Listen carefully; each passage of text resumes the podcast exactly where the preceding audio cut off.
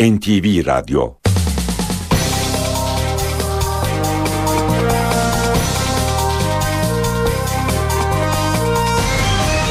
İşe giderken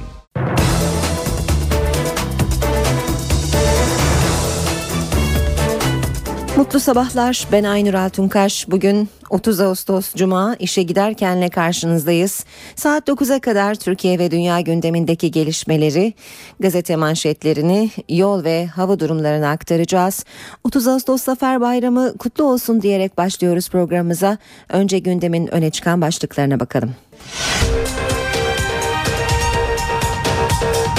Dünya Suriye'ye yapılacak olası bir müdahaleyi konuşurken Amerika Birleşik Devletleri'nden Türkiye'nin güvenliğine vurgu yapılan bir açıklama geldi. Beyaz Saray sözcüsü Suriye'den gelebilecek bir saldırı riskine karşı müttefikimiz Türkiye'yi savunmaya yönelik taahhüdümüz var dedi. İngiliz parlamentosu Başbakan David Cameron'ın Suriye'ye müdahale için izin isteyen tasarısına onay vermedi. Amerika Birleşik Devletleri'ndense ulusal çıkarlarımızı gözetiriz açıklaması yapıldı. Suriye konusunda Ankara'da önemli bir toplantı yapıldı. Olası müdahalede Türkiye'nin rolü Başbakan Tayyip Erdoğan başkanlığında yapılan dış güvenlik toplantısında ele alındı. Bugün 30 Ağustos Zafer Bayramı. Büyük Zafer'in 91. yıl dönümü kutlanıyor. 30 Ağustos resepsiyonu bu akşam Cumhurbaşkanı Abdullah Gül'ün ev sahipliğinde ilk kez Çankaya Köşkü'nde verilecek. Resepsiyona CHP ve MHP genel başkanları katılmayacak. CHP heyeti Irak temaslarını bugün Cumhurbaşkanı'na anlatacak. Cumhurbaşkanı Abdullah Gül, CHP Genel Başkan Yardımcısı Faruk Loğlu ve İstanbul Milletvekili Osman Korutürk'ü Çankaya Köşkü'nde kabul edecek. Trabzonspor ve Beşiktaş UEFA Avrupa Ligi'nde gruplara kalmayı başardı. Trabzonspor Arnavutluğun Kukesi takımını 3-1 yendi. Beşiktaş da Norveç'te 2-1 yenildiği Tromsø takımını İstanbul'da 2-0 mağlup etti. Uluslararası Spor Tahkim Mahkemesi Avrupa Kupalarından bir yıl men edilen Beşiktaş'ın itirazını karara bağlayacak. Galatasaray'ın Şampiyonlar Ligi'ndeki rakipleri belli oldu. Sarı Kırmızılı takım B grubunda Real Madrid, Juventus ve Kopenhag'la mücadele edecek. Kasım 2 yıl Avrupa'dan men cezasını onayladığı Fenerbahçe kongreye gidiyor. Olağanüstü kongrenin tarihi 26 Ekim. Fenerbahçe Başkanı Aziz Yıldırım'ın aday olup olmayacağı henüz netlik kazanmadı. Avrupa Süper Kupası bu akşam sahibini buluyor. Şampiyonlar Ligi şampiyonu Bayern Münih ile UEFA Avrupa Ligi şampiyonu Chelsea saat 21.45'te Prag'da karşı karşıya gelecek. Final maçı Star'dan canlı olarak yayınlanacak. İşe giderken gazetelerin gündemi.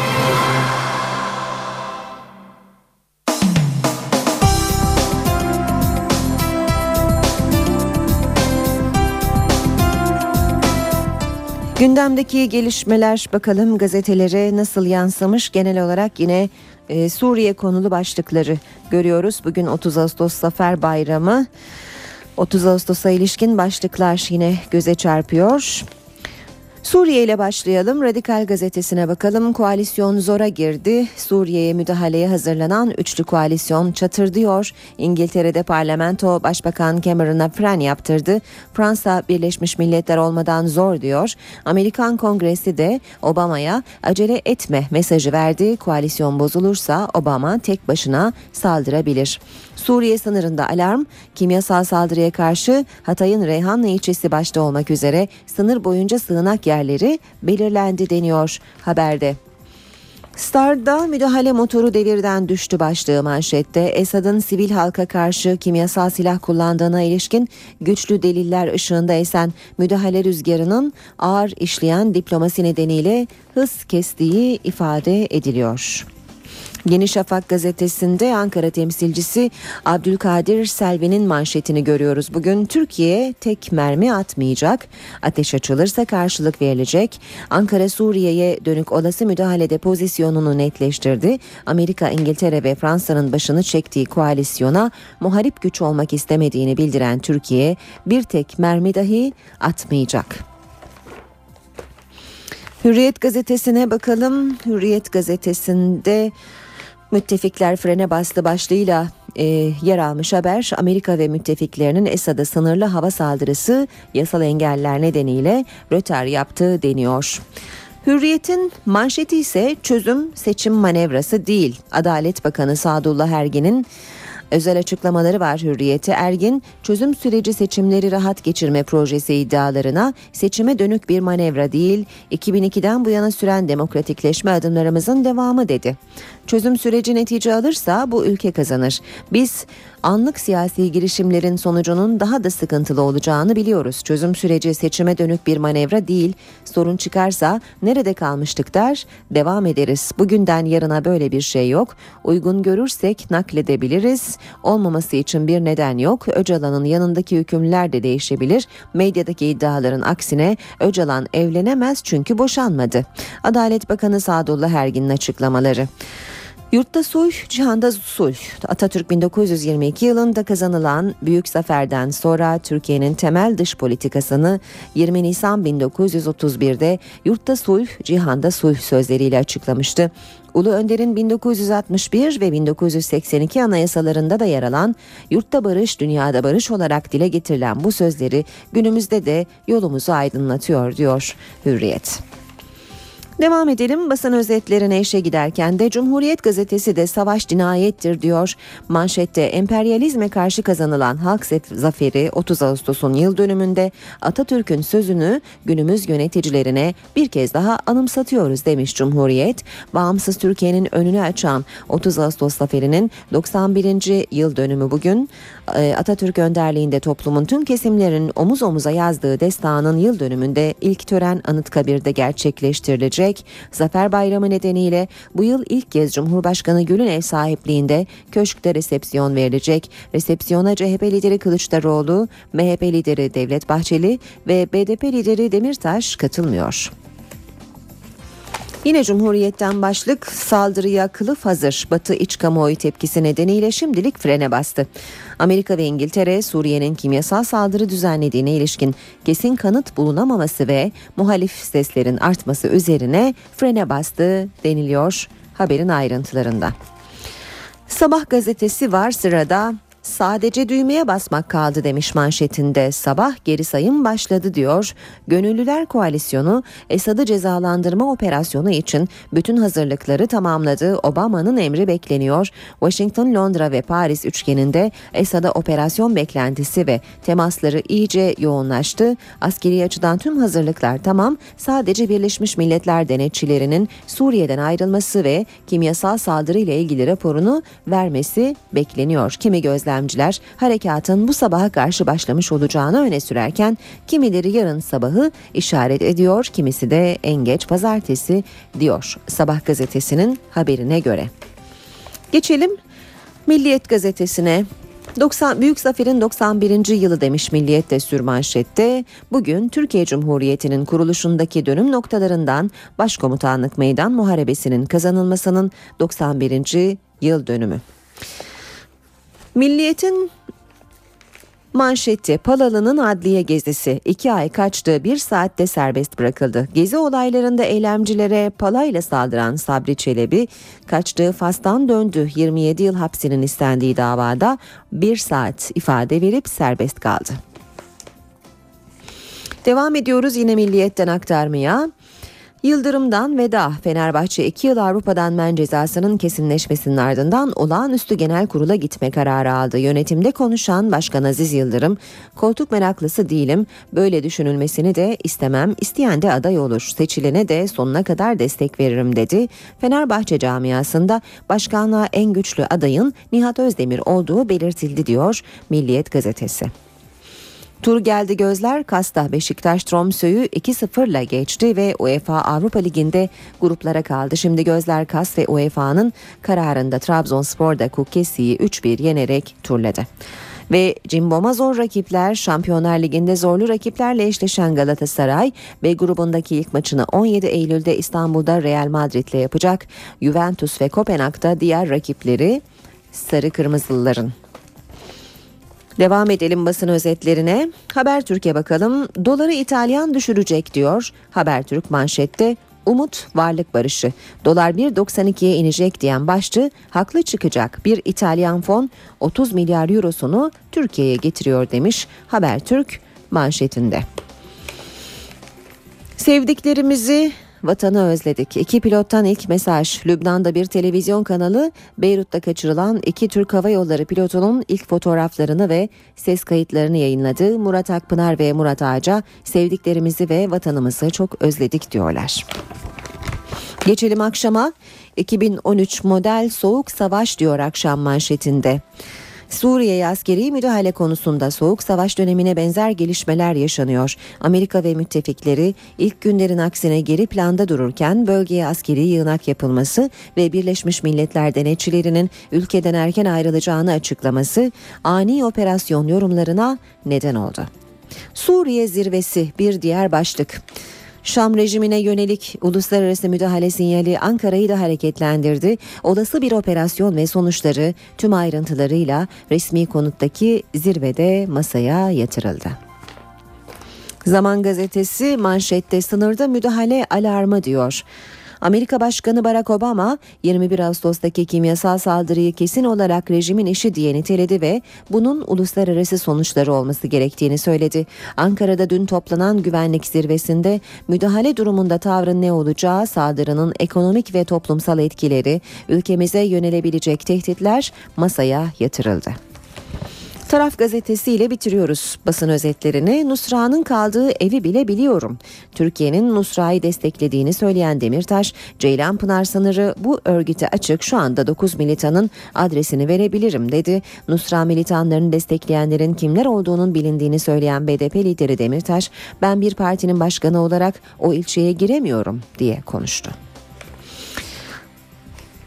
Esad'ın füzeleri Ankara'yı gerdi demiş e, sür manşetinde taraf. Suriye'nin Skat füzeleri ve kimyasal e, silahlarından endişe eden Türkiye operasyon sonrasında mülteci akınından da korkuyor.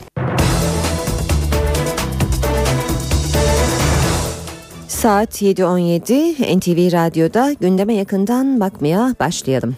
Suriye'ye harekat isteyen üçlü koalisyon çatırdadı. İngiliz Avam Kamerası Suriye'ye müdahale için Başbakan David Cameron'a izin vermedi. Fransa Cumhurbaşkanı Hollande'ın beklenen açıklaması da Fransız kamuoyundaki savaş karşıtlarının yanında siyasi çözüm çağrısı oldu. Ve Amerikalılar sokaklara çıkmaya başladı. Beyaz Saray'ın önünde protesto sesleri yükseliyor. Bu tabloda Obama yönetimi Suriye'ye karşı tek başına. İngiliz parlamentosunda 8 saat süren hararetli oturumda Başbakan David Cameron'ın istediği olmadı. Parlamentonun alt kanadı olan Avam Kamerası, hükümetin Suriye'ye müdahaleye izin veren tasarısına onay vermedi. Oylamanın ardından konuşan Cameron karara uyacağız. Kamu vicdanına kulak vereceğiz dedi. Her ne kadar Suriye'deki kimyasal saldırıya bir cevap verilmesi gerektiğini düşünsem de parlamentonun kararına saygı duyuyorum. Bu gece İngiliz halkının Suriye'ye askeri müdahaleyi istemediği açıkça belli olmuştur. Ancak karar nihai değil. Cameron muhalefetten önümüzdeki günlerde yapılması planlanan ikinci bir oylamanın sözünü aldı. Oylama için Birleşmiş Milletler raporunun açıklanması beklenecek. İngiliz parlamentosunun kararının ardından gözler Washington'a çevrildi. Haber, Suriye'ye müdahale konusunda Kongre ve Temsilciler Meclisi'ni ikna için görüşmeleri sürdüren Amerikan yönetiminde hayal kırıklığı yarattı. Ancak Obama yönetiminin İngiltere'nin desteği olmadan da harekete geçebileceği belirtiliyor. Beyaz Saray'dan gelen açıklamalar da bu yönde. Obama'nın Ulusal Güvenlik Konseyi Sözcüsü Kathleen Hayden, ABD ulusal çıkarlarını gözeterek hareket edecektir dedi. Beyaz Saray önünde ise protestolar vardı. Kitle imha silahlarına karşı bağımsız bir ülkeye saldıracaklar. Suriyeliler ülkesinden kaçıyor. Çünkü Amerika'nın Şam'ı vuracağından korkuyorlar. Batılı ülkeler Suriye'ye müdahale ihtimalini konuşurken Beyaz Saray'dan Türkiye'nin güvenliğine vurgu yapan bir açıklama geldi. Beyaz Saray sözcüsü Suriye'den gelebilecek bir saldırı riskine karşı Türkiye ile savunma anlaşmamız var, müttefikimiz Türkiye'yi savunmaya yönelik taahhüdümüz var dedi. Batı müdahaleyi konuşurken Suriye'ye destek veren Rusya Akdeniz'e iki savaş gemisi gönderiyor. Suriye Devlet Başkanı Beşar Esad da sessizliğini bozdu. Bize saldırırlarsa kendimizi koruruz dedi. Batı'nın olası saldırısının dayanağı Birleşmiş Milletler heyetinin Şam'da yürüttüğü kimyasal silah incelemesi olacak. Kimyasal silah kullanıldığına dair kanıt arayan heyet bugün incelemeyi tamamlayıp Suriye'den ayrılacak. Suriye Devlet Başkanı Beşar Esad, ülkesine yönelik müdahale tartışmaları ile ilgili sessizliğini Yemen'den bir heyeti kabul ettiği sırada bozdu. Esad, Suriye'nin saldırı karşısında kendisini koruyacağını söyledi. Suriye Devlet Başkanı, doğrudan saldırı tehditleri sadece Suriye'nin ilkelerine ve bağımsızlığına olan bağlılığını artıracak dedi. Lübnan medyası da Esad'ın Suriyeli yetkililere hitaben, bu bizim zaferle çıkacağımız tarihi bir çatışma ifadeleriyle seslendiğini aktardı. Bu arada kimyasal saldırı ile ilgili Birleşmiş Milletler heyeti de başkent Şam yakınlarında çalışmalarına devam ediyor. Pazar günü görev süresi sona erecek olan heyet planlanandan bir gün önce cumartesi günü ülkeyi terk edecek. Heyet cumartesi sabahı Suriye'den ayrılacak. Bana da ayrılır ayrılmaz rapor verecek. Bütün farklı düşüncelerin diyalog yoluyla çözülmesi önemli. Bu prensiple çalışmaya devam edeceğim. Gelişmeler Rusya'da harekete geçirdi. Moskova Akdeniz'e iki savaş gemisi gönderme kararı aldı. Daha önce Suriye krizine askeri açıdan müdahale olmayacağını açıklayan Kremlin'in amacının Doğu Akdeniz'deki donanma gücünü artırmak olduğu açıklandı. Ankara olası müdahalede Türkiye'nin rolünü, senaryoları dün akşam Başbakan Tayyip Erdoğan'ın başkanlığındaki dış güvenlik toplantısında masaya yatırdı. Başbakanlık resmi konutundaki toplantıya Başbakan Yardımcıları Beşir Atalay ve Ali Babacan, Adalet, İçişleri, Dışişleri ve Milli Savunma Bakanları, Genelkurmay Başkanı, MİT Müsteşarı ve Başbakanlık Müsteşarı katıldı. 2 saat 45 dakika süren toplantının ardından açıklama yapılmadı.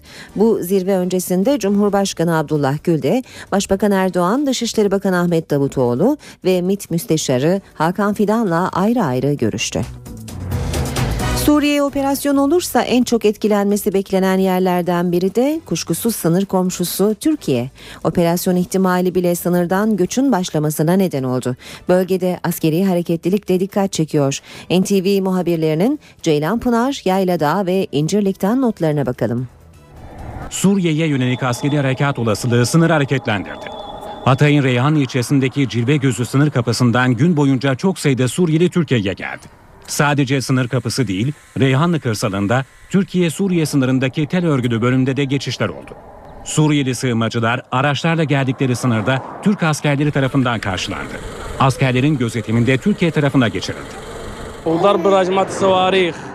Biz İdlib'den kaçtık. Yeğenimin babası şehit oldu. İnşallah Müslüman dünyası buna sessiz kalmaz ve ölümler sona erer. Vuruyorlar, kazayıf ölen çok, evler yapıyor. Biz kaçık işte alem gördüğün kimin. Sınır boyunda askeri güvenlik önlemleri de artırıldı. Birliklere asker ve araç takviye edildi. Hava savunma sistemleri olası tehditlere karşı teyakkuz halinde. Patriot bataryalarının bulunduğu Adana, Gaziantep ve Kahramanmaraş'taki üslerde de önlem alındı. Kahramanmaraş'taki Gazi Kışlası'nda görevli 300 Alman askerin izinleri iptal edildi. Mesai saati dışında üssün dışına çıkmak yasaklandı. Ve gözlerin çevrildiği Adana'daki Amerikan hava üssü İncirlik. Körfez Savaşı'nda Afganistan ve Irak operasyonlarında kilit rol oynamıştı İncirlik Üssü. Olası Suriye operasyonunda buraya nasıl bir rol biçildiği henüz tam olarak bilinmiyor ancak bölge halkı son günlerde üstteki hareketliliğin daha da arttığını söylüyor. İncirli'ye inen kargo uçaklarının yanı sıra keşif içinde savaş uçakları havalandı. 3 F-16 bir saatlik keşfin ardından üsse döndü. Türkiye Suriye'den olası bir kimyasal saldırı ihtimaline karşı da önlemler alıyor. İşte ayrıntılar. Gaz maskeleri stoklandı, 7 sığınak noktası belirlendi. 3 ile kimyasal, biyolojik, radyolojik ve nükleer keşif araçları gönderildi. Türkiye-Suriye sınırında olası bir kimyasal saldırı için önlemler en üst düzeye çıkarıldı. AFAD'a bağlı kimyasal, biyolojik, radyolojik ve nükleer keşif araçları Hatay, Şanlıurfa ve Kilis'te. 300 kişilik uzman ekibin sayısı 400'e çıkarıldı.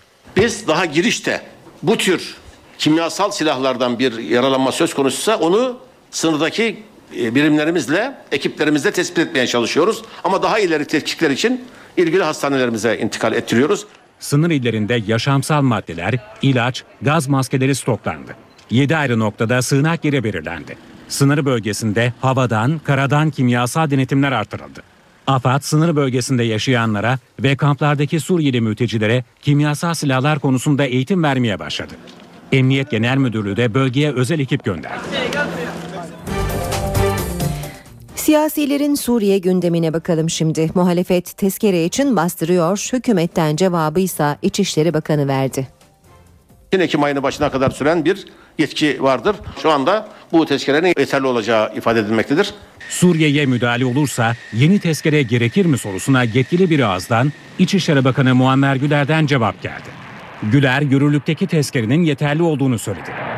Suriye'de kimyasal silah kullanımına dikkat çekti. Kimyasal silah kullanımı denen bir insanlık suçunun işlendiğini ifade ediyor. Tabii dünya kamuoyu bunda sessiz kalamaz. Bunun bir karşılığı mutlaka vardır uluslararası alanda.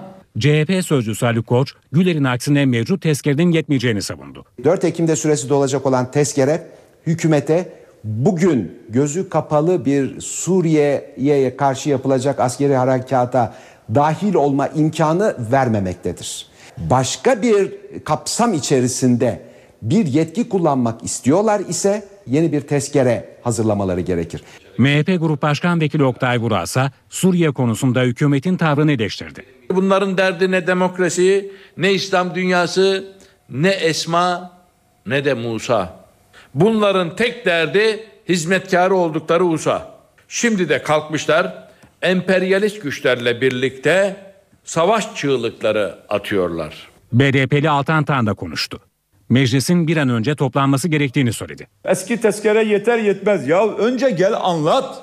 Bindik bir alemete gidiyoruz kıyamete. Bir şey bilen varsa eğer siz bir şey biliyorsanız bize anlat. Tablo bu. Acilen meclisin toplanması lazım. Lübnan'da kaçırılan Türk pilotlardan haber var. Lübnan'daki LBC televizyonu 9 Ağustos'ta kaçırılan Murat Akpınar ve Murat Ağcan'ın fotoğraf ve ses kayıtlarını yayınladı. Kayıtta Türk pilotlar sağlık durumlarının iyi olduğunu söylüyor. İşe giderken Ve bugün 30 Ağustos Zafer Bayramı 91. yıl dönümünde 30 Ağustos resepsiyonu Genelkurmay Karargahı'ndan Çankaya Köşkü'ne taşındı. Zafer Bayramı resepsiyonu ilk kez Cumhurbaşkanı Abdullah Gül'ün ev sahipliğinde Çankaya Köşkü'nde olacak. Ama muhalefet liderleri orada olmayacak. 1600'e yakın eşli davetiyenin gönderildiği resepsiyona CHP Genel Başkanı Kemal Kılıçdaroğlu ile MHP lideri Devlet Bahçeli programlarının yoğunluğunu gerekçe göstererek katılmayacaklarını bildirdi.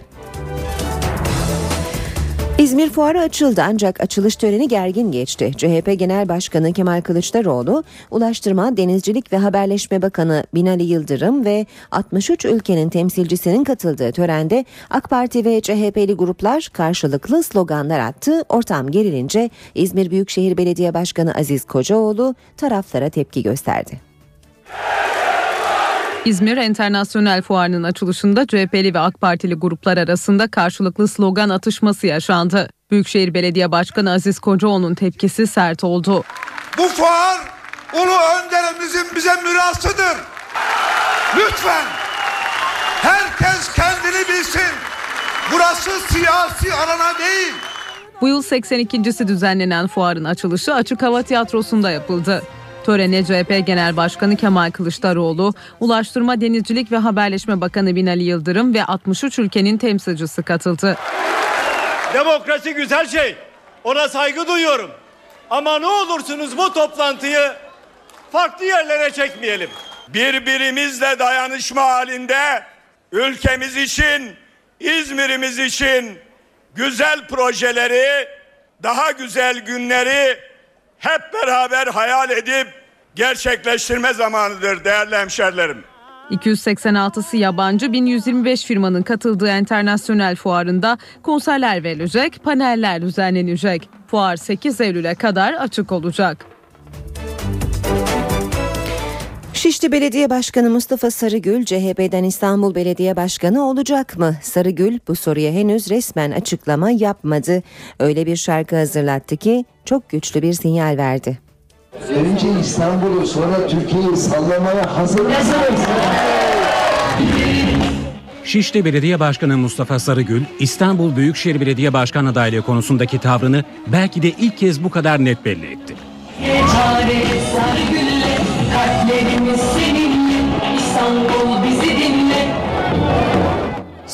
Sivas'ın Eymir köyünü ziyaret etti.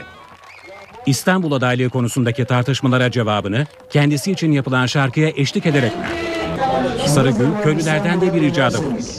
İstanbul'a ne zaman dönerseniz komşularınızdan dört kişi ikaz. Dört kişi değil ki bu Sarıgül iyi bir köylü, bizim toprağımızın adamı, bu Sarıgül güzel adam, bu Sarıgül ayrım yapmaz, bu Sarıgül incirtir, cincirtir, boncuktur ne söylerseniz söyleyin, dört tane riyan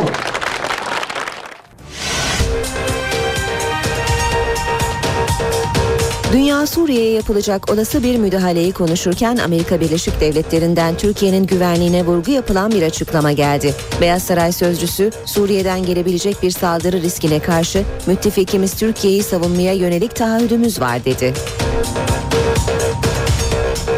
İngiliz parlamentosu Başbakan David Cameron'ın Suriye'ye müdahale için izin isteyen tasarısına onay vermedi. Amerika Birleşik Devletleri'ndense ulusal çıkarlarımızı gözetiriz açıklaması yapıldı.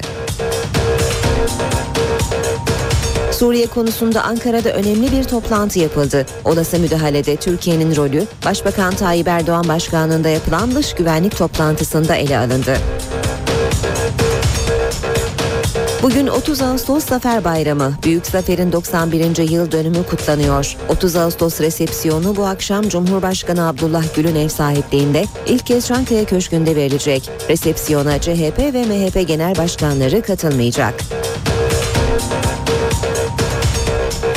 CHP heyeti Irak temaslarını bugün Cumhurbaşkanı'na anlatacak. Cumhurbaşkanı Abdullah Gül, CHP Genel Başkan Yardımcısı Faruk Loğlu ve İstanbul Milletvekili Osman Korutürk'ü Çankaya Köşkü'nde kabul edecek.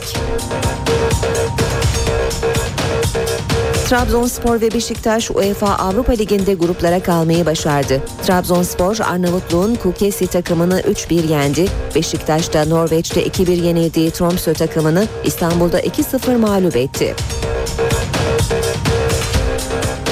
Uluslararası Spor Tahkim Mahkemesi Avrupa Kupalarından bir yıl men edilen Beşiktaş'ın itirazını karara bağlayacak. Galatasaray'ın Şampiyonlar Ligi'ndeki rakipleri belli oldu. Sarı Kırmızılı takım B grubunda Real Madrid, Juventus ve Kopenhag'la mücadele edecek. Kasım 2 yıl Avrupa'dan men cezasını onayladığı Fenerbahçe kongreye gidiyor. Olağanüstü kongrenin tarihi 26 Ekim. Fenerbahçe Başkanı Aziz Yıldırım'ın aday olup olmayacağı henüz netlik kazanmadı. Avrupa Süper Kupası bu akşam sahibini buluyor. Şampiyonlar Ligi şampiyonu Bayern Münih ile UEFA Avrupa Ligi şampiyonu Chelsea saat 21.45'te Prag'da karşı karşıya gelecek. Final maçı Star'dan canlı olarak yayınlanacak. İşe giderken gazetelerin gündemi.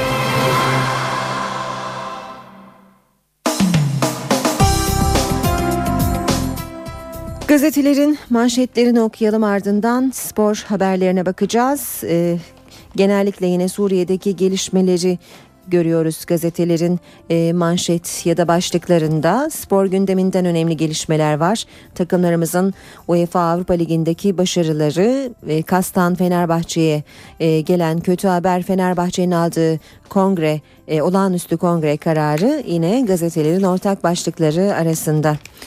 Milliyet Gazetesi ile başlayalım. E, bu arada bugün de 30 Ağustos Zafer Bayramı. Büyük Zafer'in 91. E, yıl dönümü bugün Türkiye Cumhuriyeti'nin kuruluşundaki dönüm noktalarından Başkomutanlık Meydan Muharebesi'nin kazanılmasının 91. yıl dönümü diyor Milliyet Gazetesi de. Zafer Bayramı yine tüm yurtta coşkuyla kutlanacak. Bu yılın en önemli değişikliği 30 Ağustos resepsiyonunun ilk kez Genelkurmay değil Cumhurbaşkanlığının ev sahipliğinde verilecek olması diye de devam ediyor Milliyet.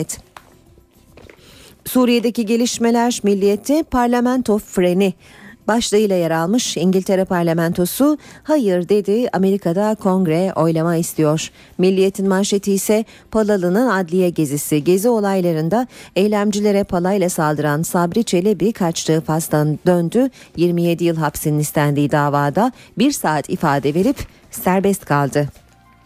Akşam gazetesi 2013 model soğuk savaş diyor. Suriye'ye askeri müdahale konusunda soğuk savaş dönemine benzer gelişmeler yaşanıyor.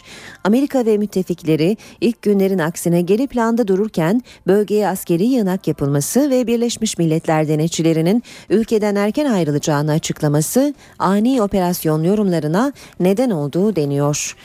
Hürriyet sür manşette yurtta sulh, cihanda sulh demiş. Manşette ise Adalet Bakanı Sadullah Ergin'in açıklamaları var. Çözüm seçim manevrası değil, Adalet Bakanı Sadullah Ergin hürriyete verdiği demeçte çözüm süreci seçimleri rahat geçirme projesi iddialarına seçime dönük bir manevra değil, 2002'den bu yana süren demokratikleşme adımlarımızın devamı dedi. Benzin 5 lira 16 kuruş, benzine yapılan 14 kuruşluk zam sonrasında litre fiyatı 5 lira 16 kuruşa çıkarken motorin de 17 kuruşluk zamla 4 lira 60 kuruştan satılacak. Geçelim Taraf gazetesine. Tarafta sür manşet. Esad'ın füzeleri Ankara'yı gerdi. Suriye'nin Skud füzeleri ve kimyasal silahlarından endişe eden Türkiye, operasyon sonrasında mülteci yakınından da korkuyor. Tarafın manşeti ise Nusra'nın kaldığı evi bile biliyorum. Türkiye'nin Nusra'yı desteklediğini söyleyen Demirtaş, Ceylanpınar sınırı bu örgüte açık şu anda 9 militanın adresini verebilirim dedi. Nusra militanlarını destekleyenlerin kimler olduğunun bilindiğini söyleyen BDP lideri Demirtaş, ben bir partinin başkanı olarak o ilçeye giremiyorum diye konuştu. Radikal gazetesi koalisyon zora girdi diyor manşette. Suriye'ye müdahaleye hazırlanan üçlü koalisyon çatır diyor. İngiltere'de parlamento başbakan Cameron'a fren yaptırdı. Fransa Birleşmiş Milletler olmadan zor diyor. Amerikan Kongresi de Obama'ya acele etme mesajı verdi. Koalisyon bozulursa Obama tek başına saldırabilir. Facebook'un o siteleri biz kapattık açıklaması BDP'yi harekete geçirdi demiş Radikal. BDP uluslararası alanda mücadeleye hazırlanıyor. Zaman gazetesi manşette sınırda müdahale alarmı diyor. Amerika Başkanı Barack Obama 21 Ağustos'taki kimyasal saldırıyı kesin olarak rejimin işi diye niteledi ve bunun uluslararası sonuçları olması gerektiğini söyledi. Ankara'da dün toplanan güvenlik zirvesinde müdahale durumunda tavrın ne olacağı, saldırının ekonomik ve toplumsal etkileri, ülkemize yönelebilecek tehditler masaya yatırıldı. Yeni Şafak gazetesine bakalım. Türkiye tek mermi atmayacak. Yeni Şafak'ın manşeti Ankara temsilcisi Abdülkadir Selvi yazıyor. Ateş açılırsa karşılık verilecek. Ankara Suriye'ye dönük olası müdahalede pozisyonunu netleştirdi. Amerika, İngiltere ve Fransa'nın başını çektiği koalisyona muharip güç olmak istemediğini bildiren Türkiye bir tek mermi dahi atmayacak. Türkiye hava ve denizde lojistik destekle koruma desteği verecek. Saldırı NATO kapsamında olursa Adana'da bulunan İncirlik kullandırılacak. Gönüllüler koalisyonu şeklinde bir müdahale halinde Malatya'daki Erhaç üssü devreye girecek diye yazıyor Yeni Şafak Ankara temsilcisi Abdülkadir Selvi. Sabah gazetesinde manşet sadece düğmeye basmak kaldı. Geriye sayım başladı. Gönüllüler koalisyonu Esad'ı cezalandırma operasyonu için bütün hazırlıkları tamamladı. Obama'nın emri bekleniyor.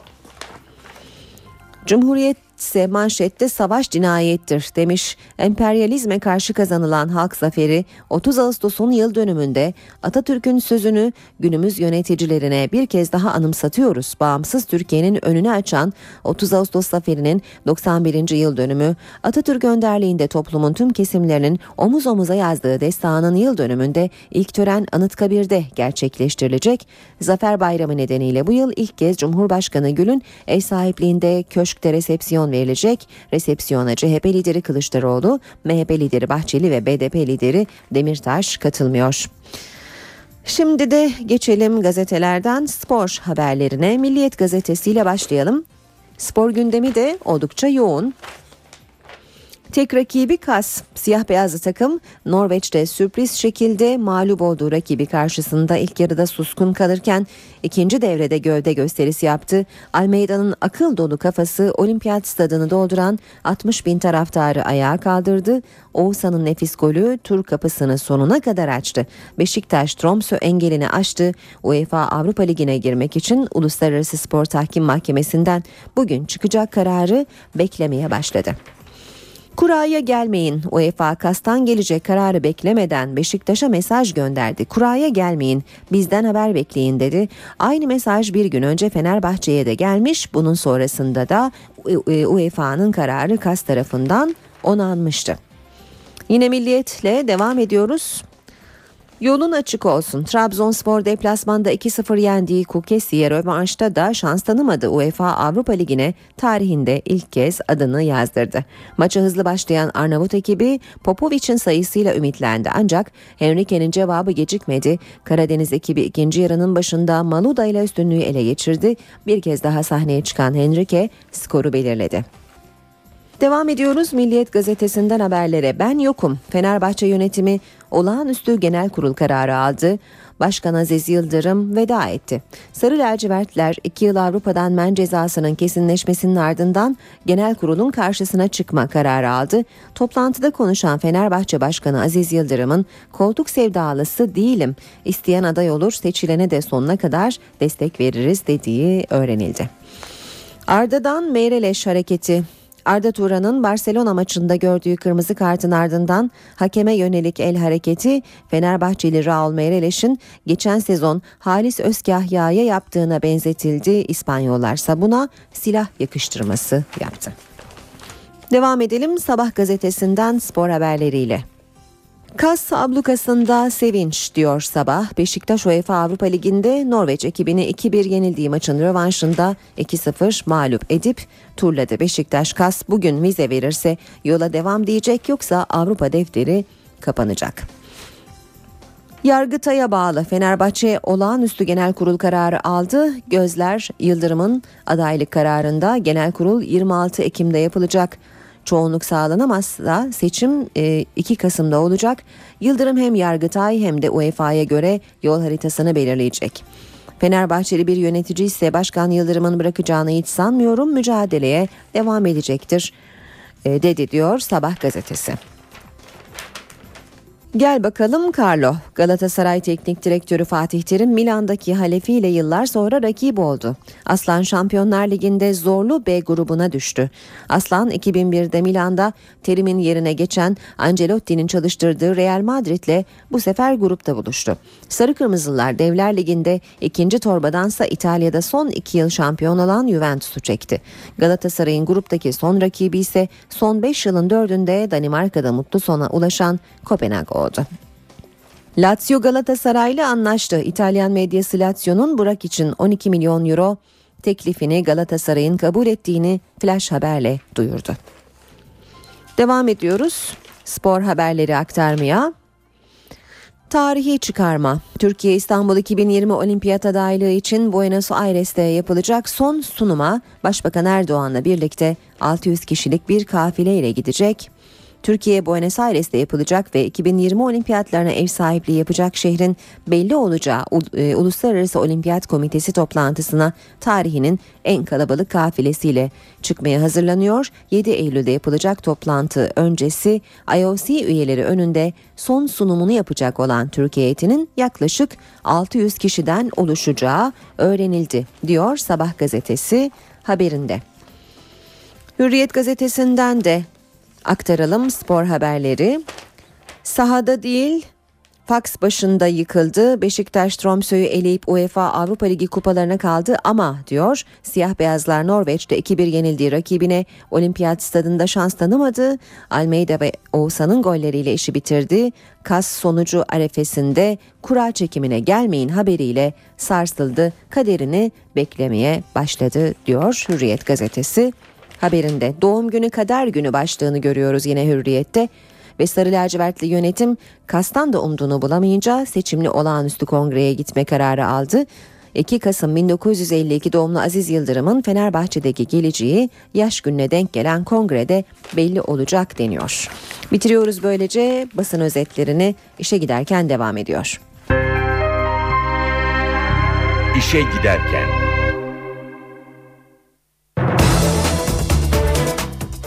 Gezi Parkı göstericilerine palayla saldıran ve hakkında dava açılınca Fas'a kaçan Sabri Çelebi Türkiye'ye döndü. Yakalama kararı nedeniyle havaalanında gözaltına alınan Palalı mahkemeye götürüldü ama Palalı'yı 27 yıl hapis sistemiyle yargılayan mahkeme ifadesini alıp bir kez daha serbest bıraktı. Türkiye onu Palalı ismiyle tanıdı. 6 Temmuz günü Gezi Parkı eylemleri sırasında elinde palasıyla Gezi Parkı eylemcilerine saldırırken görüntülendi. Sabri Çelebi olayın ardından gözaltına alınıp serbest bırakıldı. İfadesinde Beyoğlu'nda esnaf olduğunu, Gezi Parkı eylemleri yüzünden işlerinin bozulduğunu, Gezi eylemcilerine bu yüzden palayla saldırdığını söyledi. Çelebi adliyeye sevk edildi ve tutuksuz yargılanmak üzere serbest kaldı.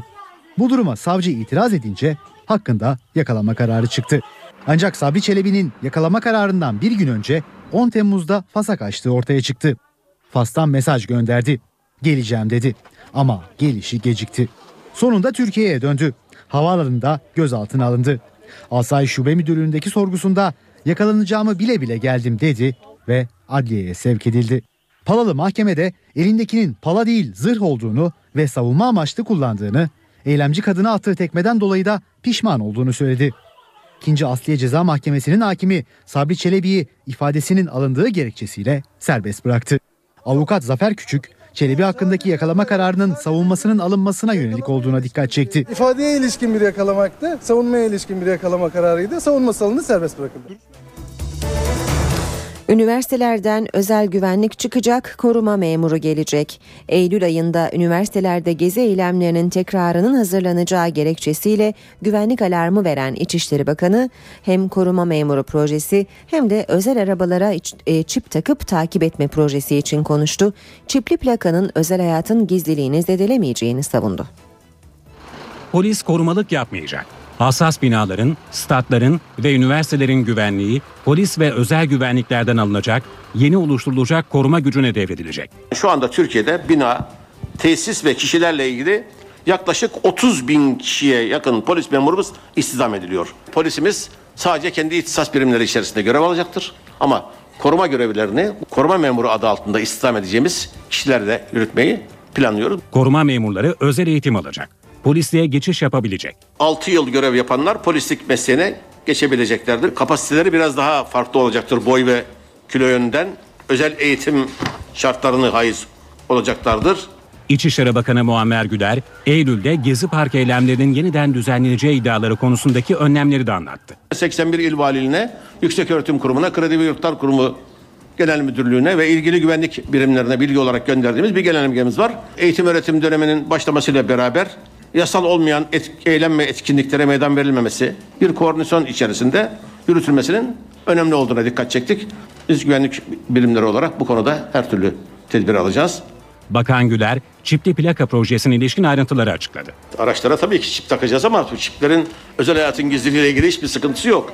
Trafik kazalarının yoğun olduğu ve trafik ihlallerinin en çok işlendiği yol ve bölgelerde kullanılacak.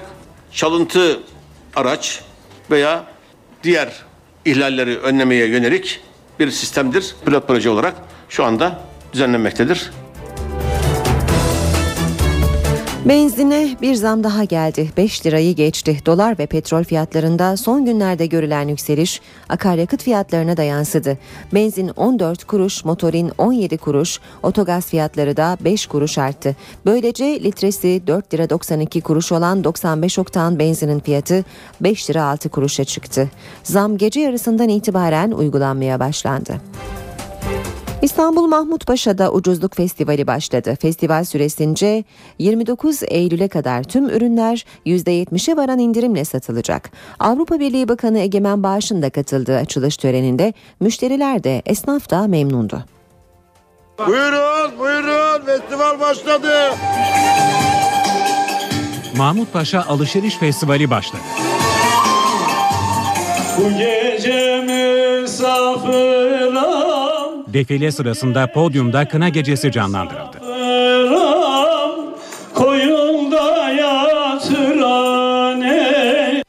Mahmut Paşa Esnaf ve İş Adamları Derneği tarafından bu yıl ikincisi düzenlenen festivalin açılışına Avrupa Birliği Bakanı ve Baş Müzakereci Egemen Bağış'la katıldı. İstanbul'da neredeyse mantar gibi AVM'lerin türediği bir dönemde burada kendi esnafımıza sahip çıkmanın, küçük esnafımızın, yüzyıllardır bu şehre zenginlik katan Mahmut Paşa'mızın yeniden canlanması için birlikteyiz. Festival boyunca Mahmut Paşa esnafı %40 ile 70 arasında indirimli satış yapacak. Çanta fiyatlarımız 25 lira ile 55 arası değişiyor fiyatlarımız. 15 liradan başlıyor pijamalarımız. 50 liraya kadar çıkıyor efendim. Müşterilerse ucuzluktan memnun. 45 liralık ürünü arkadaş 25 liraya bırakıyor bana. Yani şu anda festival nedeniyle fiyatlarımız gayet indirdi aş indirdik aşağıya. Fiyatı 300 400'e yakındı. 320'ye aldık. Yatak örtüsü gayet uygun yani. Zaten buralar hep uygun oluyor biliyorsunuz. Festival 29 Eylül'e kadar devam edecek. Afrika üzerinden gelen sıcak hava dalgası tüm yurtta etkisini gösterdi. Az sonra NTV Meteoroloji Editörü Gökhan Aboş bugün ve önümüzdeki günlerde hava tahminlerini söyleyecek. Önce en sıcak günden Türkiye manzarasını aktaralım. Afrika sıcakları yurt genelinde etkili oldu. Antalya'da hava sıcaklığı 37 dereceye ulaştı. Sıcaklık nedeniyle tatilciler sahilleri ve havuzları doldurdu. Denize geldiğimiz zaman serinleyebiliyoruz ya da evlerde klimalı ortamlarda yani evden çıkmadan ya da çarşıda işimiz varsa da ya sabahtan halletmeye çalışıyoruz ya da akşamüstü serinlikte. Bizim bir problemimiz yok. Tatilciler de memnun görünüyor ama tabii dışarıda çalışanlar için zor bir durum. İşletmelerse ziyaretçilerine buzlu havlu alternatifini sundu. İzmir'de %70'i bulan nem oranı görüş mesafesinde düşmeye neden oldu. Sıcak havadan hayvanlar da etkilendi. Bursa Hayvanat Bahçesi'ndeki hayvanlara buzlu meyve verildi. Havuzu olmayan yerlerde de işte atlarımıza, ineklerimize, e, develerimize bizler yardımcı oluyoruz. Günün sıcak saatlerinde onlara su tutarak serinlemelerini sağlıyoruz. Yurtta sıcaklıkların hafta sonu düşmesi bekleniyor. İşe giderken haberlerde bu bölümü Orta Doğu'dan bir haberle tamamlayalım. İsrail askerleri El Halil kentinde aşırı gürültü şikayeti üzerine gittikleri yerde bir düğünle karşılaştılar. Filistinlilerin düğünüydü. Filistinliler şarkılar söylüyor, oynuyordu. Tam teçhizatlı İsrail askerleri bu manzarayı görünce düğüne müdahale etmediler. Hatta mutluluklar dilediler ve eğlenceye katıldılar. Gecenin ilerleyen saatlerinde İsrail askerleri ellerinde silahları bırakmadan Filistinlilerle kol kola oynuyordu. Tabii düğünün video görüntüleri internete yüklenince hem İsrail hem Filistin tarafında olay yarattı. İsrail ordusu askerlerin kendilerini tehlikeye attığı gerekçesiyle soruşturma başlattı.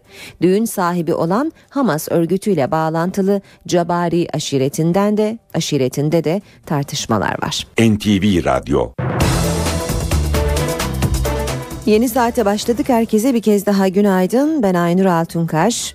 Birazdan Gökhan Abur bize son hava tahminlerini aktaracak. Sıcaklıklarda birkaç derece düşüş olacak. Özellikle batıda olacak bu düşüş. Kimi yerlerde de yoğun yağış bekleniyor. İstanbul'da biraz rahatlayacak çünkü rüzgar karayere dönecek. Tüm bunların ayrıntılarını Gökhan Abur az sonra aktaracak. Ardından da yol durumları ve gazete manşetleri sizlerle olacak ama önce gündemdeki başlıkları kısaca hatırlayalım.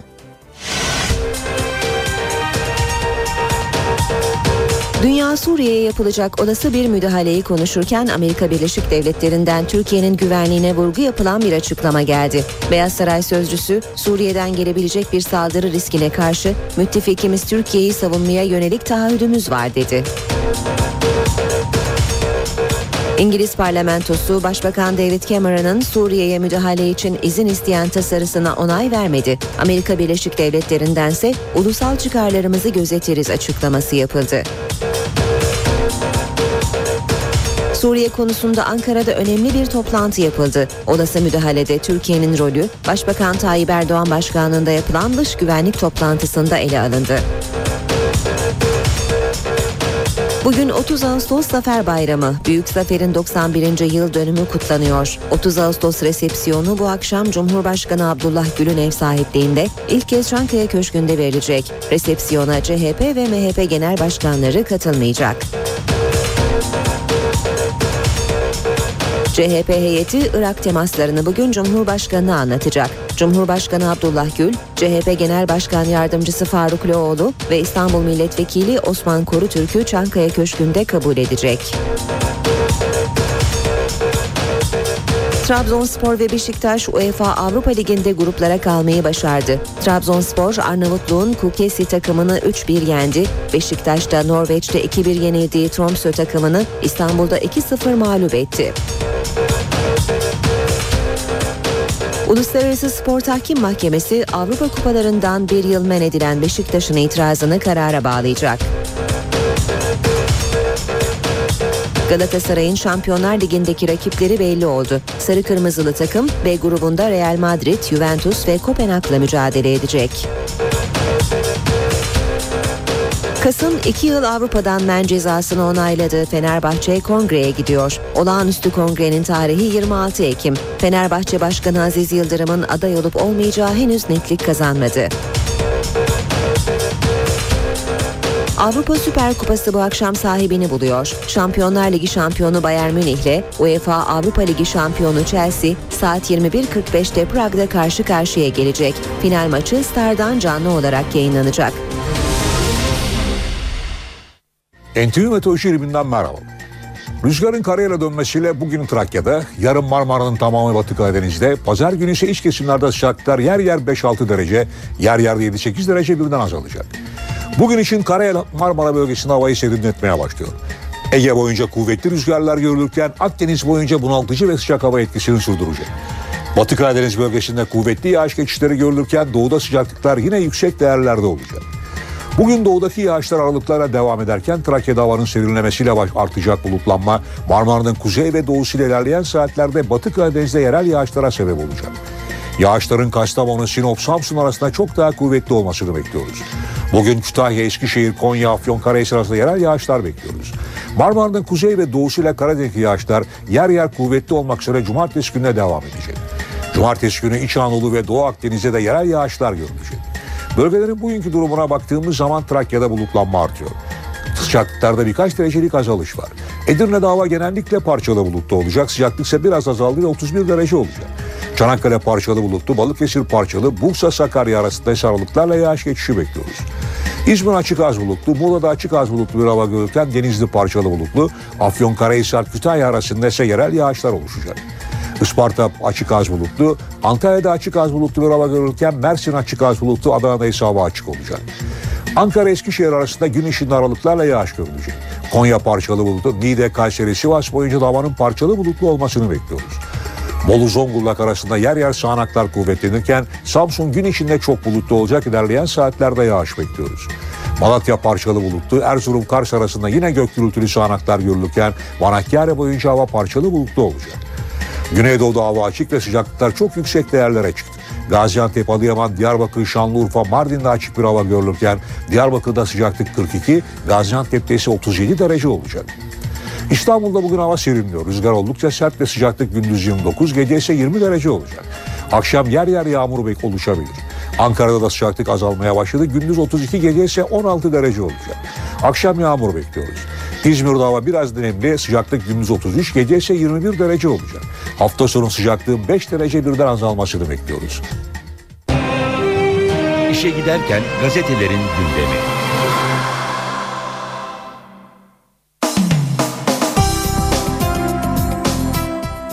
Gazetelerden başlıklar aktaracağız. Sabah gazetesi sadece düğmeye basmak kaldı demiş manşetinde. Geri sayım başladı. Gönüllüler Koalisyonu Esad'ı cezalandırma operasyonu için bütün hazırlıkları tamamladı. Obama'nın emri bekleniyor. Washington, Londra ve Paris üçgeninde Esad'a operasyon beklentisi ve temasları iyice yoğunlaştı. Askeri açıdan tüm hazırlıklar tamam. Sadece Birleşmiş Milletler denetçilerinin Suriye'den ayrılması ve kimyasal saldırı ile ilgili raporunu vermesi bekleniyor diyor Sabah gazetesi. Zamanda sınırda müdahale alarmı başlığı manşette Amerika Başkanı Barack Obama 21 Ağustos'taki kimyasal saldırıyı kesin olarak rejimin işi diye niteledi ve bunun uluslararası sonuç sonuçları olması gerektiğini söyledi. Ankara'da dün toplanan güvenlik zirvesinde müdahale durumunda tavrın ne olacağı, saldırının ekonomik ve toplumsal etkileri, ülkemize yönelebilecek tehditler masaya yatırıldı. Cumhuriyet gazetesi manşette savaş cinayettir diyor. Emperyalizme karşı kazanılan halk zaferi 30 Ağustos'un yıl dönümünde Atatürk'ün sözünü günümüz yöneticilerine bir kez daha anımsatıyoruz demiş Cumhuriyet gazetesi. Tarafta sürmanşet Esad'ın füzeleri Ankara'yı gerdi. Suriye'nin Scud füzeleri ve kimyasal silahlarından endişe eden e, Türkiye, operasyon sonrasında mülteci yakınından da korkuyor deniyor tarafta. Tarafın manşeti ise Nusra'nın kaldığı evi bile biliyorum. BDP lideri Demirtaş'ın açıklamalarını görüyoruz tarafta. Türkiye'nin Nusra'yı desteklediğini söyleyen Demirtaş, Ceylanpınar sınırı bu örgüte açık. Şu anda 9 militanın adresini verebilirim. Ben bir partinin başkanı olarak o ilçeye giremiyorum diye konuştu Demirtaş. Akşam gazetesinde manşet 2013 model Soğuk Savaş Suriye'ye askeri müdahale konusunda Soğuk Savaş dönemine benzer gelişmeler yaşanıyor. Amerika ve müttefikleri ilk günlerin aksine geri planda dururken bölgeye askeri yığınak yapılması ve Birleşmiş Milletler denetçilerinin ülkeden erken ayrılacağını açıklaması ani operasyon yorumlarına neden oldu deniliyor. Hürriyetle devam edelim. Sür manşeti Hürriyet'in yurtta sulh, cihanda sulh. Atatürk 1990, e, 1922 yılında kazanılan büyük zaferden sonra Türkiye'nin temel dış politikasını 20 Nisan 1931'de yurtta sulh, cihanda sulh sözleriyle açıklamıştı. Ulu Önder'in 1961 ve 1982 anayasalarında da yer alan yurtta barış, dünyada barış olarak dile getirilen bu sözleri günümüzde de yolumuzu aydınlatıyor.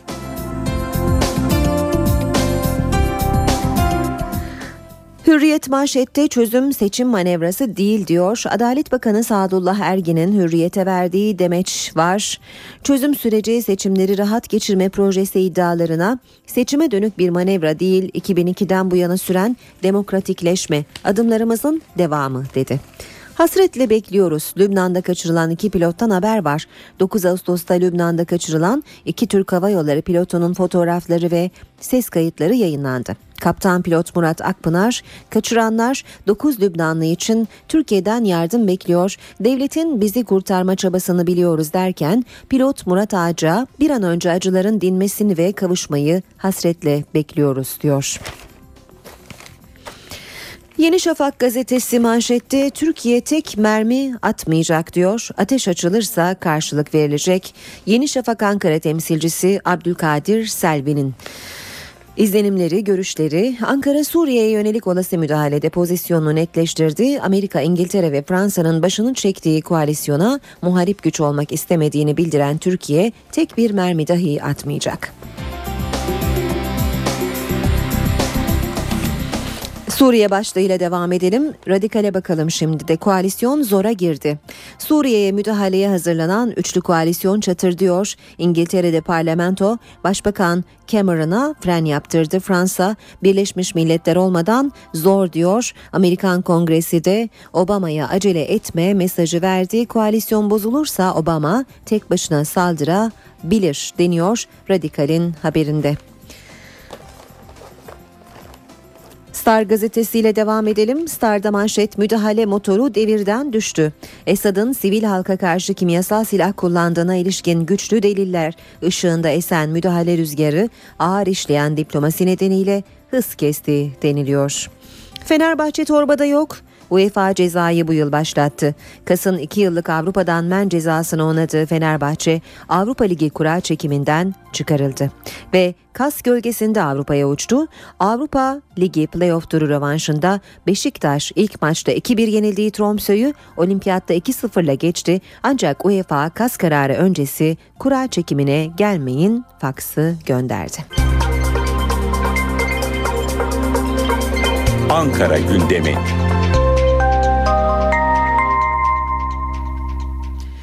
Başkent gündemiyle bu bölüme başlıyoruz. Karşımızda NTV Ankara muhabiri Miray Aktağ Uluç var. Miray günaydın. Günaydın Aynur. Bugün 30 Ağustos Büyük Zafer'in 91. yıl dönümü. Bugün kutlamalar var tüm yurtta. Senden öncelikle başkentteki kutlamaları alalım. Önemli bir ilk var. E, Cumhurbaşkanlığının ev sahipliğinde 30 Ağustos resepsiyonu verilecek ilk kez. E, neler söyleyeceksin 30 Ağustos gündemiyle ilgili? 30 Ağustos Zafer Bayramı kutlamaları çerçevesinde bugün başkentteki ilk adres kutlamaların ilk adresi Anıtkabir olacak. Cumhurbaşkanı Abdullah Gül başkanlığındaki devlet erkanı Anıtkabir'deki törene katılacaklar.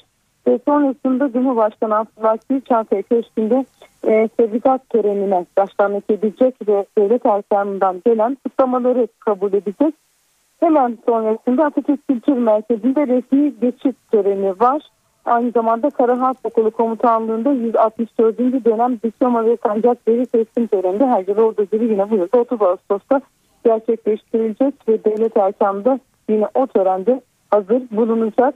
Ve başkentte 30 Ağustos kutlamalarındaki e, son e, tören ise akşam saatlerinde gerçekleşecek. Cumhurbaşkanı Abdullah Gül'ün ev sahipliğinde Çankaya Köşkü'nde 30 Ağustos Zafer Bayramı resepsiyonu düzenlenecek. E, geçen sene ilk kez aslında 30 Ağustos kutlamalarına e, Cumhurbaşkanı 30 Ağustos kutlamalarına ev sahipliği yapmaya başlamıştı. Ancak resepsiyon düzenlenmemişti. Zira geçen sene Cumhurbaşkanı Abdullah Gül'ün kulağındaki rahatsızlıktan ötürü resepsiyonun ev sahipliğini Sevgili Millet Meclisi yapmıştı. O yüzden bu yıl ilk kez Cumhurbaşkanı Abdullah Gül'ün ev sahipliğinde gerçekleşiyor resepsiyon. Ee, çok sayıda siyasinin katılmasını bekliyoruz. Milletvekillerinin katılmasını bekliyoruz ancak muhalefet orada olmayacak. Cumhuriyet Halk Partisi Genel Başkanı Kemal Kılıçdaroğlu ve Milliyetçi Hareket Partisi Genel Başkanı Devlet Bahçeli akşam düzenlenecek olan resepsiyona katılmayacaklarını açıkladılar. E, bu yüzden e, muhalefetin e, muhalefet liderlerinin orada olmayacağını e, bir kez daha hatırlatmakta fayda var. Evet. Suriye'ye olası müdahale e, gündemde biraz tansiyon düşmüş gibi görünse de yine Suriye'deki gelişmeler izleniyor. Başkentte de dün önemli bir toplantı vardı. Bu toplantıda neler konuşuldu Miray? Bunu da sorup e, rutin gündeme geçelim istersen. Evet, e, toplantıda Türkiye'nin e, olası bir müdahaledeki rolü tartışıldı. Başbakan Recep Tayyip Erdoğan başkanlığında yapıldı toplantı. E, Başbakanlık resmi konusunda gerçekleşti ve e, toplantıda Başbakan Yardımcısı Beşir Atalay, Ali Babacan, Adalet Bakanı Sadullah Ergin, İçişleri Bakanı Muammer Güler, Dışişleri Bakanı Ahmet Davutoğlu, Milli Savunma Bakanı İsmet Yılmaz e, hazır bulundu. Genelkurmay Başkanı toplantıdaydı. MİT müsteşarı vardı. Başbakanlık müsteşarı vardı. Bu yüzden aslında konunun tarafları olabilecek ve olası bir müdahalede e, bilgileri alınacak olan tüm tarafların hepsi bilgi güvenlik toplantısında hazır bulunuyorlardı. İki saat bir dakika sürdü toplantı ardından açıklama yapılmadı. Ancak kuşkusuz e, böyle bir durumda sistemin e, ne gibi tedbirler alacağına ilişkin önemli kararlar alındığını e, tahmin etmek zor değil. E, bu toplantının öncesinde Cumhurbaşkanı Abdullah Gül'ün e, Başbakan Erdoğan ve Dışişleri Bakanı Ahmet Davutoğlu ve MİT Müsteşarı Hakan Fidan'la da ayrı ayrı görüşmeleri vardı işte, e, olası bir müdahalede sistemin neler yapacağına ilişkin e, görüş alışverişinde bulunan arda toplantılar vardı dün. Ve Suriye ile ilgili bir başka önemli konuda e, içeride tartışılan bir konuda testere e, testere tartışmasında muhalefet yeni ve testerenin gerekli olduğu konusunda ısrarlı.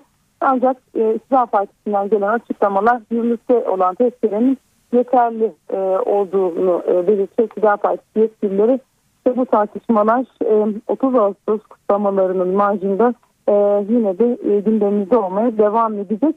Ve bunun yanı sıra bugün 30 Ağustos Zafer Bayramı kutlamaları dışında neler var gündemimizde? Cumhurbaşkanı Abdullah Gül bugün CHP heyetini kabul edecek. CHP Genel Başkan Yardımcısı Faruk Loğlu ve İstanbul Milletvekili Osman Koyçuk geçen hafta Genel Başkanları Kemal Kılıçdaroğlu başkanlığında gerçekleştirdikleri Irak ziyaretine ilişkin Bugün Cumhurbaşkanı Abdullah Gül'e bilgi verecekler. Onlar da bu ziyarette Irak Başbakanı Maliki ile bir görüşme gerçekleştirmişlerdi. İşte başta o görüşme olmak üzere ve bu ziyarete ilişkin detaylı bilgi verecekler Cumhurbaşkanı Abdullah Gül'e. Ve Başbakan Recep Tayyip Erdoğan'ın da bugün 30 Ağustos Zafer Bayramı e, kutlamaları dışında bir programı daha var. Ankara Büyükşehir Belediyesi tarafından yapımı tamamlanan yeni Sıfır Bulvarı'nın açılış törenine katılacak Başbakan Recep Tayyip Erdoğan Törende bakanlar Mülki Eker ve Cevdet Yılmaz da yine hazır bulunacaklar. ve başkentlere son bir hatırlatma yapmakta da fayda var. Bugün 30 Ağustos nedeniyle başkentte trafiğe kapalı olan yollar var. İşte o yollara da dikkat etmeleri gerekiyor başkentlerin. Ankara'dan e, notlar özetle bu şekilde. Miray teşekkür ediyoruz. Kolay gelsin. İşe giderken.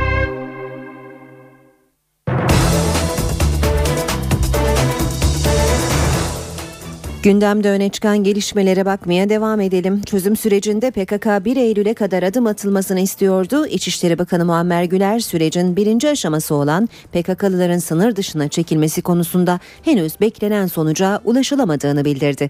Herkes üzerine düşen sorumluluğu yerine getirmelidir dedi. Birinci aşama olarak öngördüğümüz çerçevede henüz beklenen neticeye ulaşıldığı şu anda söylenemez. Burada herkese belli sorumluluklar düşmektedir. Herkes bu sorumluluk çerçevesinde hareket etmelidir. Taahhütler yerine getirilmelidir. Yoksa Türkiye'nin kendi ülke sınırları içerisinde güvenliğini sağlayacak güçleri her zaman vardır. O bölgede insanların büyük çoğunluğu bu çözüm sürecinden vazgeçilmemesi bu konuda herkesin dikkatli davranması konusunda bir ortam yaratmaktadır. Bizim belli bir partiye rey veren veya diğer partilere rey verenler üzerinde yaptığımız araştırmaların hiçbirisi %93'lerin altına inmemiştir destek oranı. Çözüm sürecini baltalayan bunun altında kalır. Hükümetimizin gösterdiği samimiyeti ve iyi niyeti de kimsenin istismar etmeye hakkının da olmadığını ve öyle kuru tehditlerle de Türkiye Cumhuriyeti hükümetinin kimse muhatabı dahi olamaz o tehditlerle. Onların hepsinin verilecek cevabı vardır.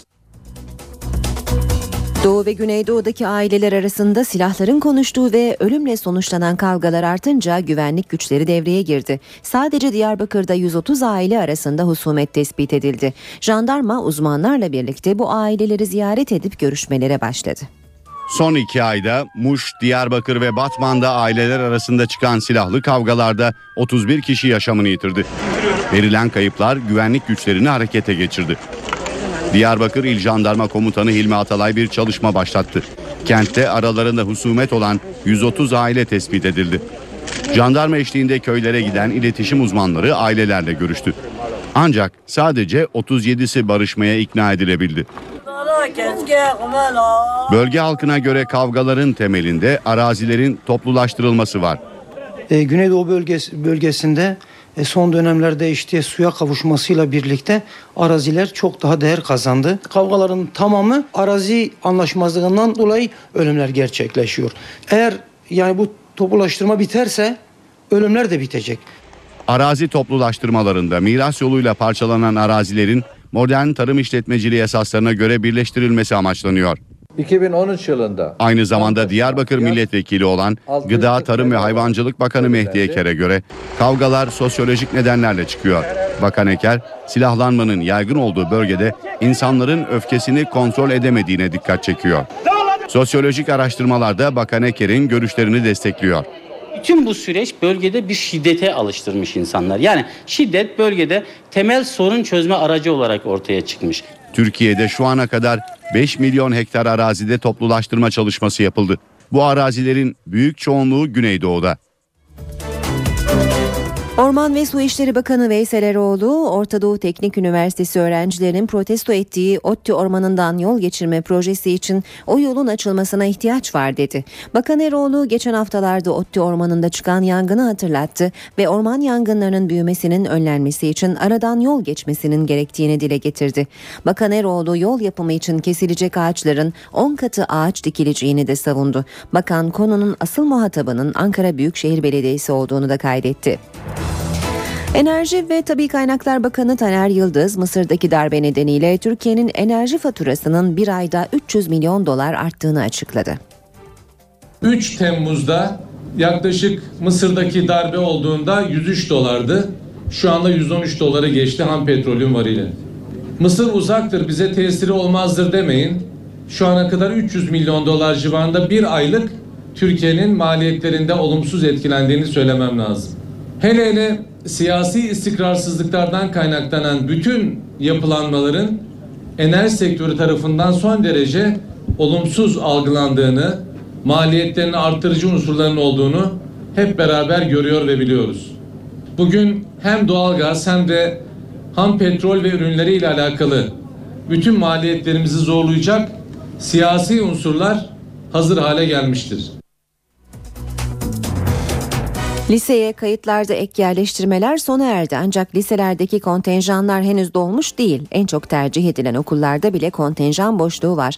Peki çözüm ne? Eğitim danışmanı Turgay Polat ve rehberlik koordinatörü Nazik Kösegil ile konuştuk.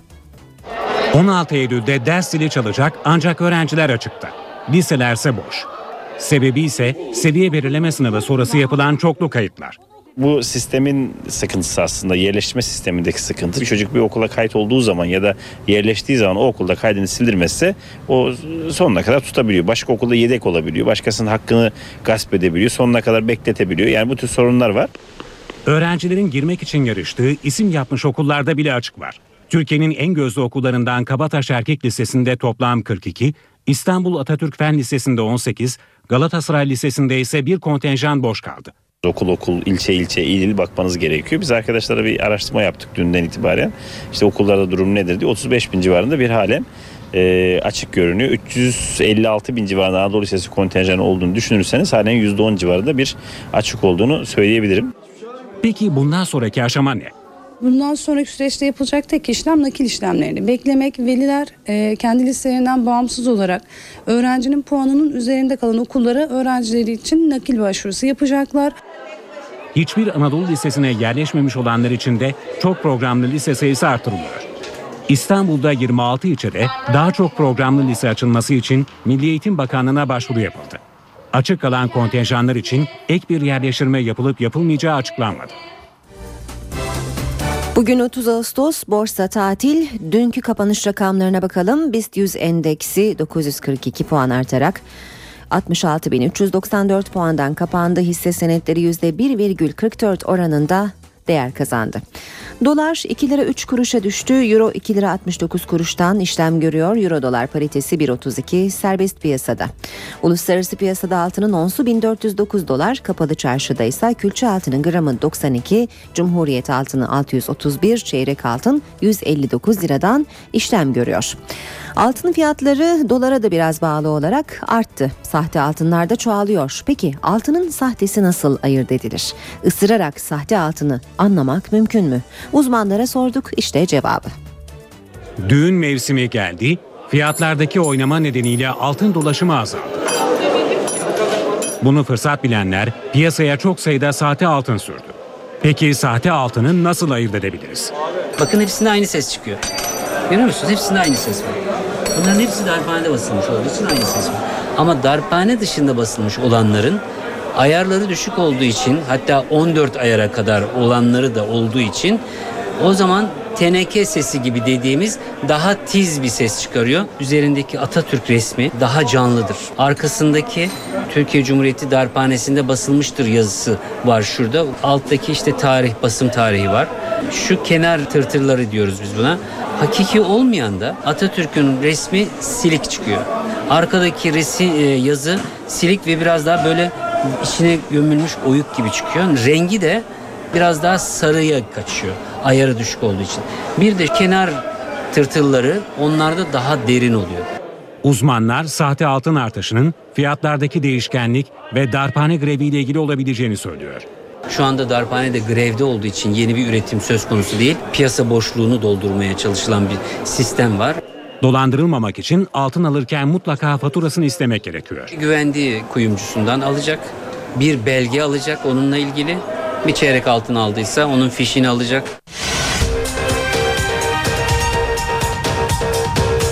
Suriye'ye yapılacak olası bir müdahaleyi konuşurken Amerika Birleşik Devletleri'nden Türkiye'nin güvenliğine vurgu yapılan bir açıklama geldi. Beyaz Saray sözcüsü Suriye'den gelebilecek bir saldırı riskine karşı müttefikimiz Türkiye'yi savunmaya yönelik taahhüdümüz var dedi. İngiliz parlamentosu Başbakan David Cameron'ın Suriye'ye müdahale için izin isteyen tasarısına onay vermedi. Amerika Birleşik Devletleri'ndense ulusal çıkarlarımızı gözetiriz açıklaması yapıldı.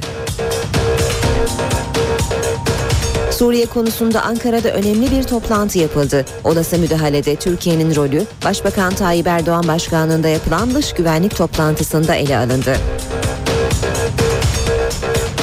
Bugün 30 Ağustos Zafer Bayramı. Büyük Zafer'in 91. yıl dönümü kutlanıyor. 30 Ağustos resepsiyonu bu akşam Cumhurbaşkanı Abdullah Gül'ün ev sahipliğinde ilk kez Çankaya Köşkü'nde verilecek. Resepsiyona CHP ve MHP genel başkanları katılmayacak. CHP heyeti Irak temaslarını bugün Cumhurbaşkanı'na anlatacak. Cumhurbaşkanı Abdullah Gül, CHP Genel Başkan Yardımcısı Faruk Loğlu ve İstanbul Milletvekili Osman Korutürk'ü Çankaya Köşkü'nde kabul edecek. Trabzonspor ve Beşiktaş UEFA Avrupa Ligi'nde gruplara kalmayı başardı. Trabzonspor Arnavutluğun Kukesi takımını 3-1 yendi. Beşiktaş da Norveç'te 2-1 yenildiği Tromsø takımını İstanbul'da 2-0 mağlup etti. Uluslararası Spor Tahkim Mahkemesi Avrupa Kupalarından bir yıl men edilen Beşiktaş'ın itirazını karara bağlayacak. Galatasaray'ın Şampiyonlar Ligi'ndeki rakipleri belli oldu. Sarı Kırmızılı takım B grubunda Real Madrid, Juventus ve Kopenhag'la mücadele edecek.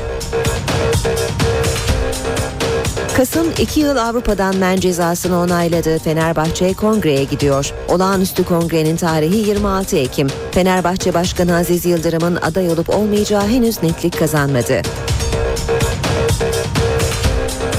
Avrupa Süper Kupası bu akşam sahibini buluyor. Şampiyonlar Ligi şampiyonu Bayern Münih ile UEFA Avrupa Ligi şampiyonu Chelsea saat 21.45'te Prag'da karşı karşıya gelecek. Final maçı Star'dan canlı olarak yayınlanacak.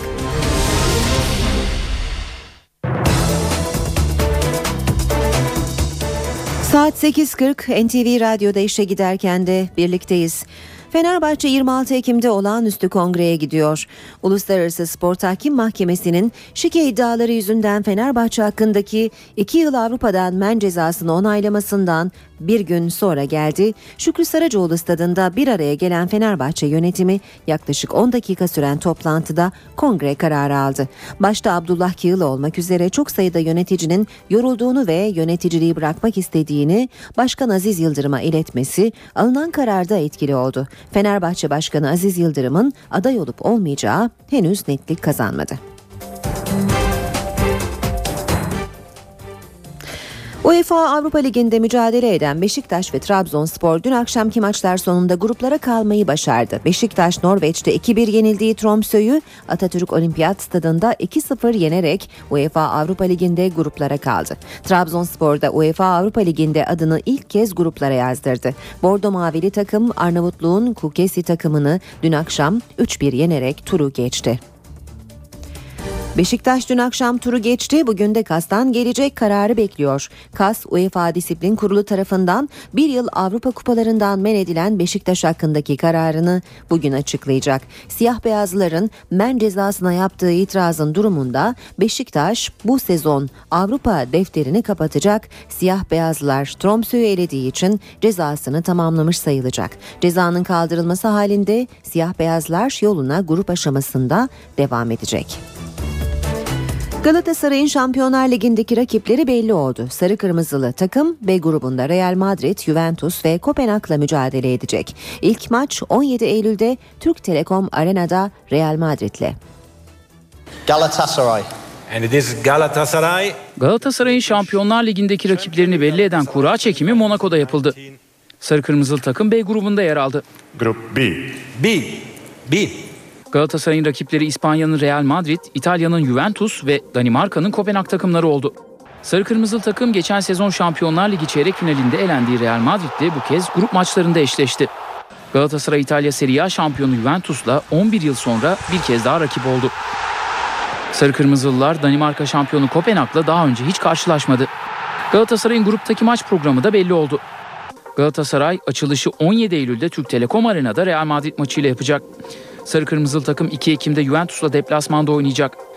Kopenhag'da 23 Ekim'de İstanbul'da, 5 Kasım'da Danimarka'da karşılaşacak olan Galatasaray, 27 Kasım'da da Santiago Bernabeu'da Real Madrid'e konuk olacak.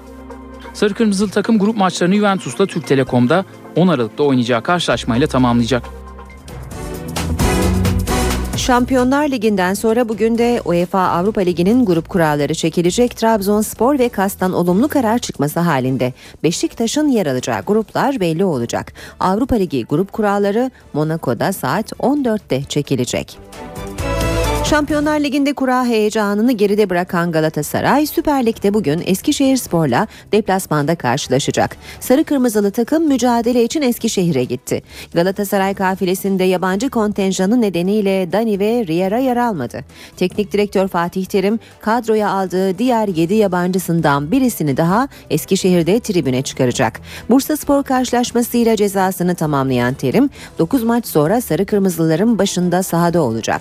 Galatasaray ile Eskişehir Spor arasındaki maç saat 21.45'te Atatürk Stadında oynanacak. Mücadeleyi Cüneyt Çakır yönetecek. İşte giderken haberleri bitiriyoruz. Sırada bu hafta vizyona giren filmler var. 1043, bright sunny day, innocent people. Truck approaches from the west entrance. Mate, mate, you can't park here! 1045. Haftanın polisiye türündeki filmi Close Circuit ya da Türkçe adıyla Kapalı Devre. Uluslararası çapta terörist olmakla suçlanan tehlikeli bir grup bir sabah Londra'ya saldırıda bulunur. Patlama sonrasında terörist gruptan sadece bir kişi hayatta kalmıştır. Faruk Erdoğan isimli bu terörist patlamanın ardından tutuklanır ve hapse gönderilir. Ülkenin gündemindeki en önemli olay haline gelen bu saldırı son derece titiz bir soruşturmaya tabi tutulacaktır. İki eski sevgilinin iki karşıt tarafı savunmak için atandığı bu davada birbirleriyle herhangi bir bilgi paylaşması kesinlikle yasaktır. İkili, ilişkilerine ve mesleklerine duydukları sadakati sınayacakları oldukça zorlu bir göreve atılmıştır. Filmin yönetmenliğini John Crowley üstlenirken senaryo Hummingbird ve Eastern Promises filmlerinin senaryolarında imzası bulunan Stephen Knight'a ait. Başrollerde ise Rebecca Hall, Eric Bana ve Jim Broadbent var. MI5 do not kill people on the mainland. Haftanın belgesel filmi One Direction This Is Us. Film Niall Horan, Zayn Malik, Liam Payne, Harry Styles ve Louis Tomlinson'dan oluşan ünlü grubun dünya çapında bir müzik fenomenine dönüşürken bu yolda yaşadıklarına esaslı ve çok yönlü bir bakış atıyor. Etkileyici konser görüntüleriyle bezeli yapımda evlerindeki mütevazi hayatları, X Faktör yarışmasıyla birlikte devasa bir şöhrete kavuşan gençlerin yaşadığı bu kırılma anına tanık oluyoruz. Londra'nın ünlü O2 arenasında verdikleri konserin görüntülerinin de yer aldığı filmde grup üyelerinin kendi gözlerinden One Direction olmanın nasıl bir his olduğu anlatılıyor.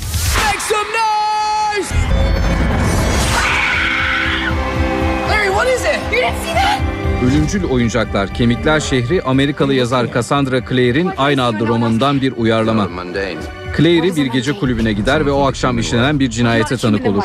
Bu anı gördükten sonra doğa dışı olaylarda peşini bırakmaz. Önce Valentine adında bir adam annesi Jocelyne'i kaçırır. Kulüpte tanıştığı insanlardan kendisine yardım etmelerini ister. Karşılığında ise çok zor bir karar verir ve annesinin hiçbir zaman onaylamayacağı bir yola girer. Hem en iyi dostuyla kavga edecek hem de aşkın bilinmedik sularına dalacaktır. Yönetmenliğini Hollandalı sinemacı Harold Zwart'ın üstlendiği filmin başrollerinde Jonathan Rhys Meyers, Lena Headey ve Lily Collins var. Clary, wow, you look different. I, I can't talk now, sorry. La golpearon, la violaron.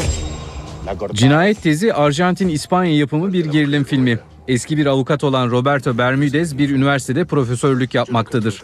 Öğrencileriyle arasında iyi bir iletişim bulunan Bermudez, prestijli bir ceza kanunu semineri için hazırlanmaktadır.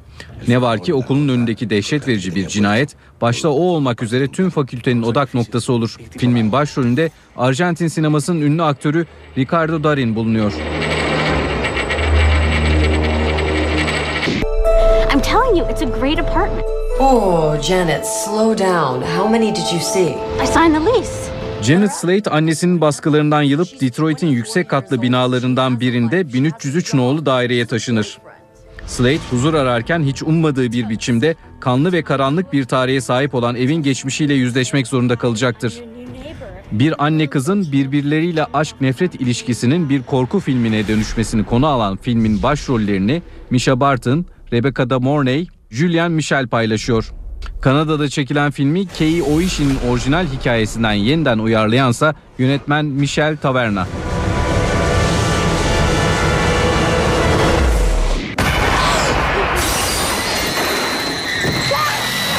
Konusunu gerçek bir hikayeden alan korku seansı doğaüstü olayları inceleyip aydınlatmaya çalışan dünyaca ünlü çift Ed ve Lorraine Warren'ın karşılaştıkları ürkütücü bir vakayı ele alıyor. Ed ve Lorraine Warren bir gün Perrin ailesinden bir telefon aldıklarında hayatlarının en korkutucu görevine atıldıklarının farkında değillerdir. Perrin ailesinin gözlerden uzak çiftlik evi bilinmeyen karanlık bir varlık tarafından kuşatılmıştır ve bu nedenle de hayatları tam bir kabusa dönmüştür. Bu vakayı çözebileceklerine inanan deneyimli Warren çifti ne kadar şeytani bir varlıkla karşı karşıya olduklarını çok geç fark edeceklerdir. Filmin başrollerini Yetimhane filminden tanıdığımız Vera Farmiga ve Prometheus'un yıldızlarından Patrick Wilson paylaşıyor. Oyuncu kadrosunda Joy King, Ron Livingston ve Lily Taylor'ın yer aldığı filmin yönetmeni ise ilk testere filmine imza atan James Van. Haftanın bir diğer korku filmi Bait ya da Türkçe adıyla Yem. Sakin bir Avustralya sahil kasabasında yaşayan yerli halk tüm şehri yerle bir eden tsunami ile sarsılır. İlk devasa dalganın ardına hayatta kalan Josh, Kyle, Heather, Jamie ve Ryan kendileri bir marketin içerisinde savunmasız bir halde bulurlar. Kendilerini tehdit eden şey ise marketin yıkılma riskidir. Ancak mağdurları bekleyen asıl felaket bu değildir. Dev dalgalar sonrasında ortaya çıkan köpek balıkları sular yükseldikçe marketin içindeki avlarına biraz daha yaklaşmaktadır. Kimball Randall'ın yönetmenliğindeki filmin başrollerinde ise Richard Brancatisano, Javier Samuel ve Chris Betts var. Böylece işe giderkenin sonuna geldik. Saat başında gelişmelerle yeniden karşınızda olacağız. Kapalı yollar var 30 Ağustos Zafer Bayramı kutlamaları nedeniyle hem İstanbul'da hem Ankara'da bunları hatırlatalım veda ederken. İstanbul'da saat 16'ya kadar trafiğe kapalı olacak yollar Topkule, Mahmut Bey Köprüsü, Vatan Caddesi ve bu yollara çıkan bütün yollar Mahmut Bey Köprüsü ile Sultan Çiftliği kavşağı arasında kalan yol ve Mahmut Bey Köprüsü Habibler yolu. D100 Karayolu'ndan Vatan Caddesi'ne gidecek sürücüler Edirne Kapı, Fevzi Paşa Bulvarı ve Aksaray ya da Haliç Tüneli'ni kullanabilecek. Ankara'da da Hipodrom Caddesi, Konya yolu, Turgut Özal Bulvarı, Kazım Karabekir Caddesi, Caddesi, Akdeniz Caddesi'nden Gençlik Caddesi'ne gidiş istikameti saat 14'e kadar kapalı olacak. Bugünlük de bu kadar. Ben Aynur Altunkaş. Gelişmelerle yeniden buluşmak üzere. Hoşçakalın. NTV Radyo